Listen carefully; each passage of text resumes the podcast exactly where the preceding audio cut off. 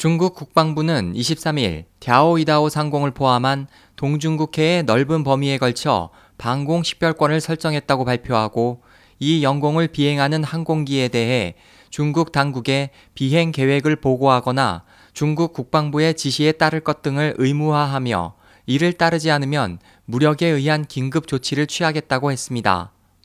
이에 대해 일본 외무성은 전혀 받아들일 수 없다고 중국 측에 항의하고 미국 정부도 같은 날 긴장을 고조시키는 일방적인 행동이라고 중국을 비난했습니다.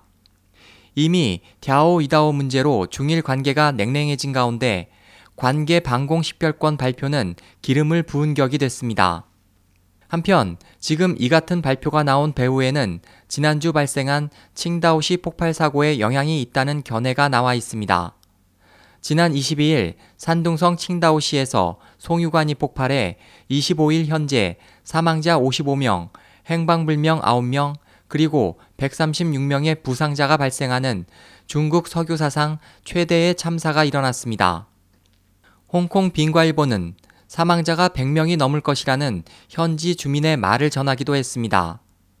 석유 파이프라인 복구 작업을 맡은 허베이성의 본사가 있는 완텐 공사에서만 13명의 직원이 사망했습니다.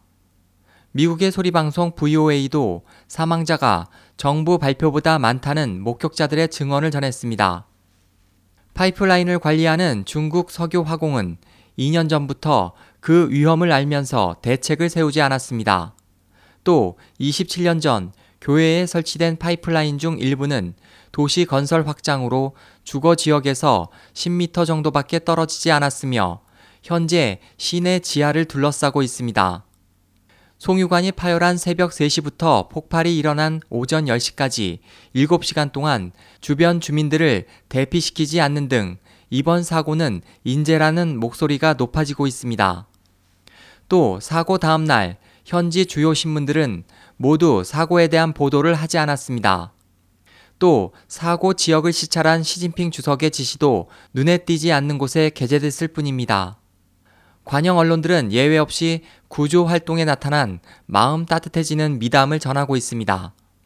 인명 경시, 체면 중시의 정부 대응에 시민들은 불행이 감쪽같이 경사가 됐다고 불만을 터뜨렸습니다. 웨이보에는 피해 내용에 대한 해명과 사고 책임을 요구하는 시민들의 불만을 다른 곳으로 돌리기 위해 또 갸오이다오를 이용하는 수법을 꺼냈다는 글이 게시됐습니다. 이번 폭발은 사고에 의한 것이라고도 할 수 있지만 최근 불만을 가진 시민들에 의한 폭발 사건도 자주 발생하고 있습니다. 위구르인에 의한 테난먼 광장에서의 차량 돌진 사건, 산시성 타이위안시 공산당 본부 앞에서 일어난 폭발 사건 등이 그 예입니다. 또 당내에서는 공산당 정권의 생존을 도모하기 위해 부패 단속을 강조하고 있는 시 주석과 기득권층과의 투쟁이 격렬해지고 있습니다. 때문에 국내의 위기를 해외로 전가한다는 중국 정부의 정가의 보도가 다시 뽑혔다는 외부의 의견은 힘을 얻고 있습니다. SOH 희망지성 국제방송 홍승일이었습니다.